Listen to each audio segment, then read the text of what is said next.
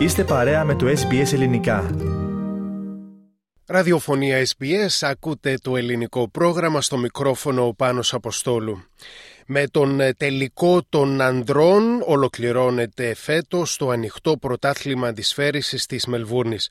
Ο τελικός ξεκινάει σε λίγες ώρες ανάμεσα στον Ρώσο Ντανίλ Μετβέντεφ και θα αναμετρηθεί με τον Ιταλό Γιάννικ Σίνερ για τον τίτλο του πρώτου Grand Slam της χρονιάς, τον οποίο μέχρι στιγμής ε, στην Μελβούρνη έχουν επισκεπτεί περισσότερα από ένα εκατομμύριο άτομα. Ο μεγαλύτερος αριθμός, όπως μας λένε οι διοργανωτές, που έχει καταγραφεί στο τουρνουά της Μελβούρνης.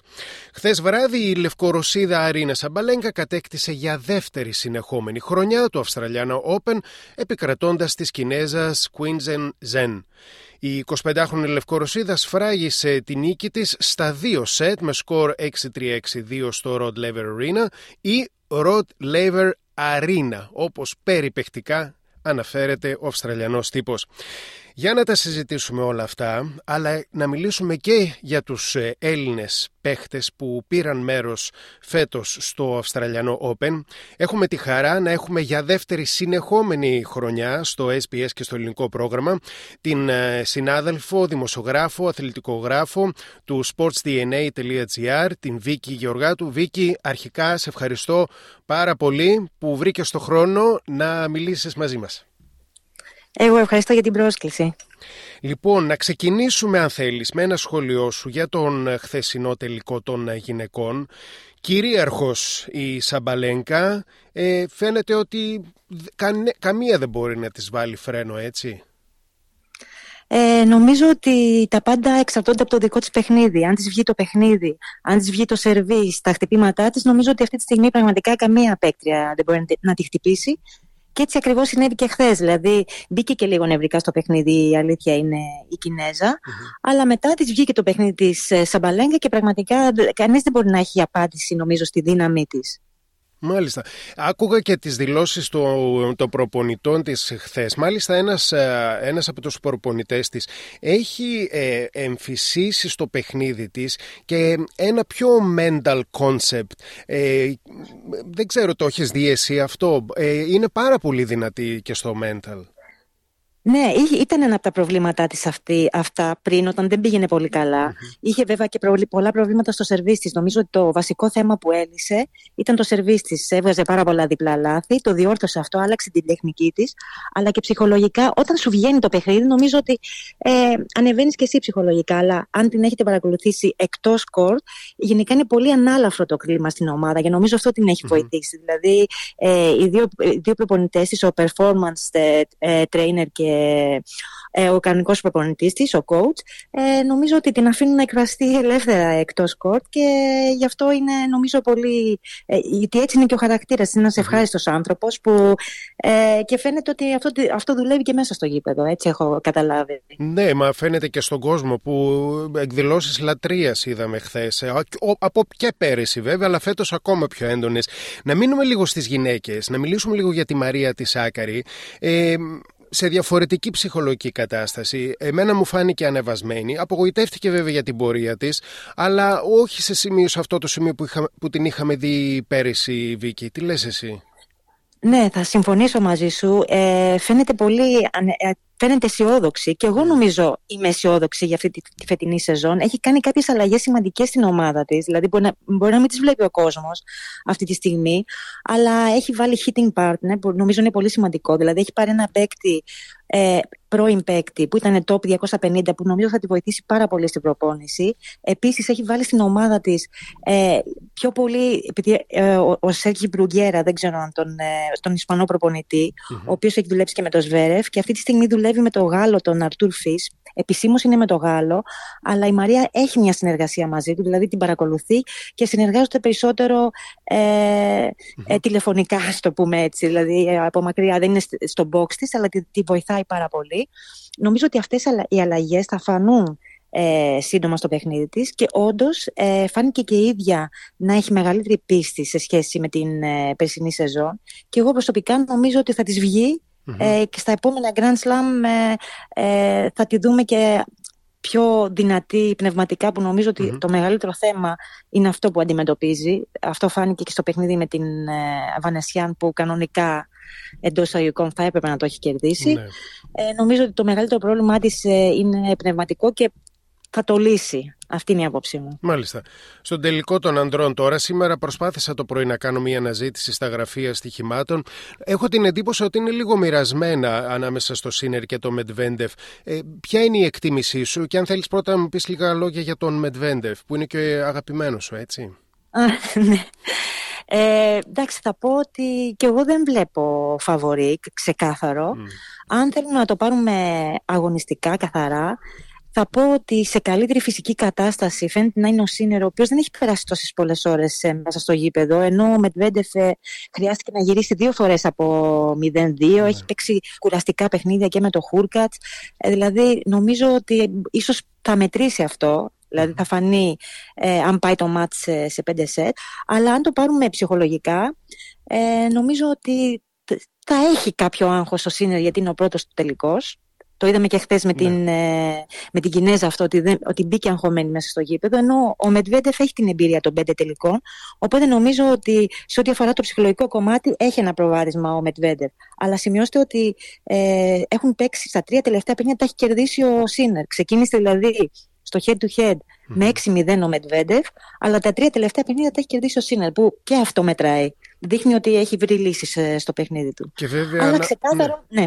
Να πιστώσουμε όμως και την τεράστια επιτυχία του Σίνερ απέναντι στον Τζόκοβιτς, έτσι, που θέλει και πολύ ψυχραιμία ναι. για έναν τέτοιο παίχτη.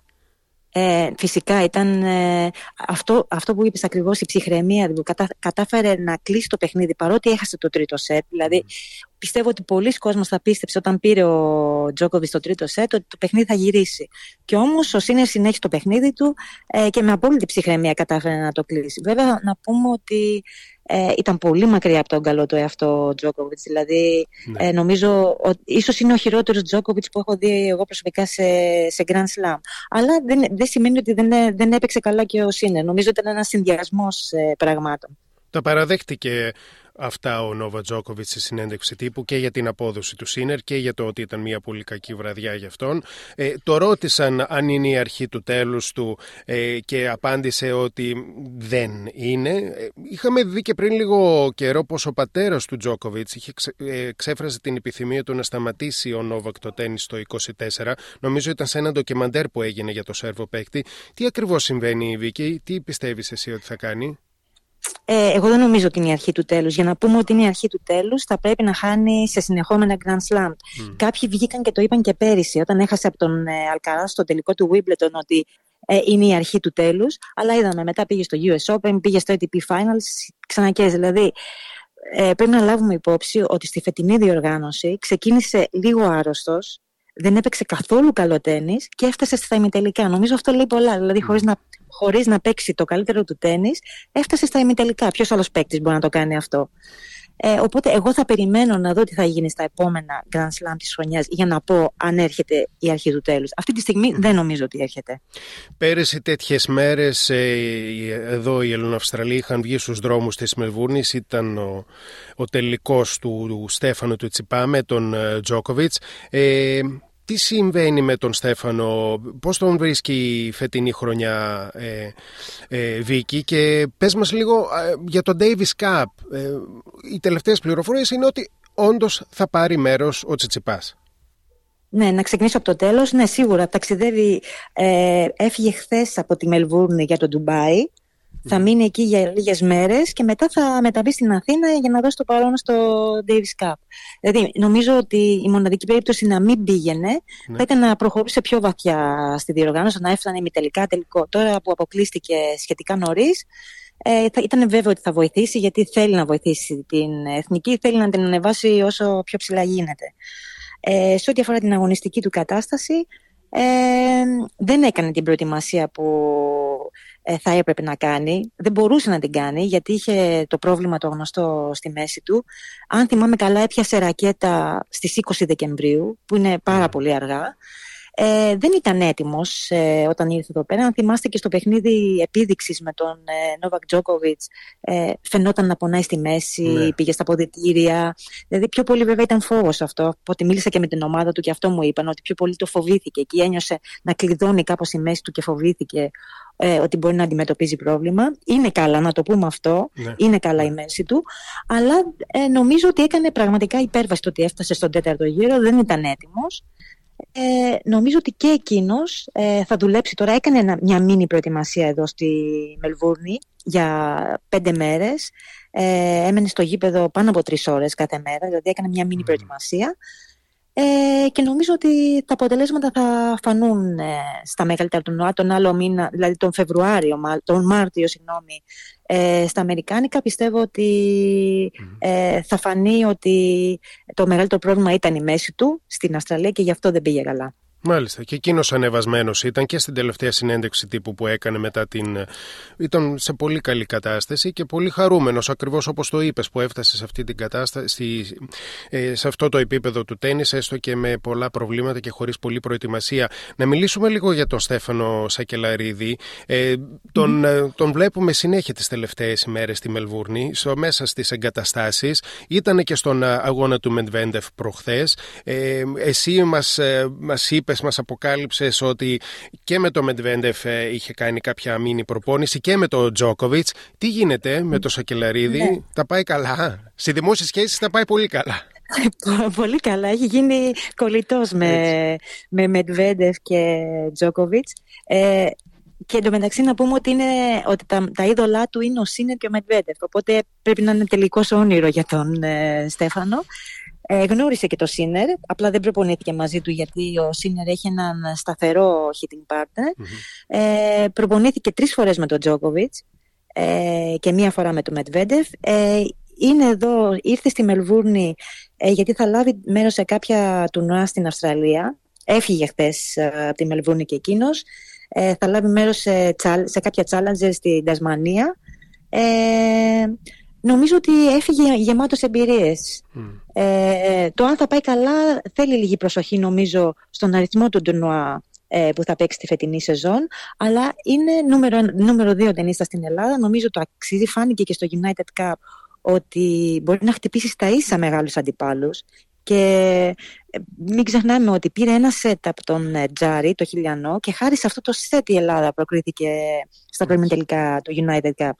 Ε, ε, νομίζω ότι, ότι μπορεί να πάει καλά ο Στέφανος, δηλαδή μακάρι να μπορούσε να παίξει και Davis Cup, έχει κάποια προβλήματα με την Ομοσπονδία και δεν έχει παίξει ποτέ στο Davis Cup. Να δούμε στο μέλλον ε, τι μπορεί να γίνει. Γιατί αν παίξει, αν έχουμε τον ε, Τσιτσιπά και τον Σακελαρίδη, νομίζω ότι ε, η εθνική μπορεί να πάει ένα βήμα παραπέρα. Τώρα είναι λίγο δύσκολο με ένα παίκτη στην ουσία, στο μονό, ε, να κάνεις κάτι καλό. Mm. Δηλαδή να ανέβεις ε, στην υψηλότερη κατηγορία και να διεκδικήσεις τίτλο με ένα παίκτη. Καμία, καμία ομάδα δεν έχει μόνο ένα παίκτη. Γιατί στο διπλό όλα μπορούν να συμβούν. Ο Πέτρος είναι πολύ καλός στο διπλο αλλά όλα μπορούν να συμβούν. Ε, με οποιαδήποτε ομάδα παίζεις, μπορεί να χάσεις το διπλό. Οπότε χρειαζόμαστε δύο παίκτες μονούς, καλούς, για να μπορέσει να προχωρήσει η ομάδα. Και ο Στέφανος έχει κλείσει τα 20 τα πάτησε; Όχι, όχι, είναι 19 χρονών. Είναι, είναι 19. 19. Μάλιστα. Λοιπόν, τελευταία ναι. μέρα σήμερα. Το φθηνότερο εισιτήριο λένε οι διοργανωτές είναι 2.000 δολάρια για τον τελικό, το ακριβότερο 5 και παραπάνω. Ε, ποια είναι η γενικότερη εικόνα σου από το φετινό Αυστραλιανό Open, σου συμπεριφέρθηκε; Εντάξει η Μελβούρνη Βίκη και γιατί λόγω της πανδημίας και όλων αυτών είχες και κάμποσα χρόνια να μας έρθεις, έτσι; Ναι, είχα τέσσερα χρόνια να έρθω. Εντάξει, η Μελβούρνη είναι απίστευτη πόλη. Ε, μπορώ να πω ότι μπορεί να είναι και η αγαπημένη μου. Ε, ο καιρός ε, δεν μας συμπεριφέρθηκε και πάρα πολύ καλά. Περιμέναμε ε, καλοκαίρι, γιατί έφυγα από την Ελλάδα με χειμώνα και περίμενα να δω καλοκαίρι, αλλά νομίζω ο καιρός είναι παρόμοιος με της Ελλάδας. Ε, αλλά όχι, η διοργάνωση είναι, ε, είναι το, το αγαπημένο μου Grand Slam μαζί με το Wimbledon. Ε, μου είχε λείψει πάρα πολύ και ελπίζω να τα καταφέρω να έρθω και του χρόνου. Λοιπόν, εμείς ευχαριστούμε πάρα πολύ και θα, και θα είμαστε σε, σε επαφή για, και για το μέλλον και για τα επόμενα τουρνουά. Εκτιμώ πολύ που ήσουν μία ακόμα χρονιά μαζί μας. Να είσαι καλά. Ευχαριστώ πολύ. Κάντε like, μοιραστείτε, σχολιάστε, ακολουθήστε μας στο Facebook, στο SBS Greek.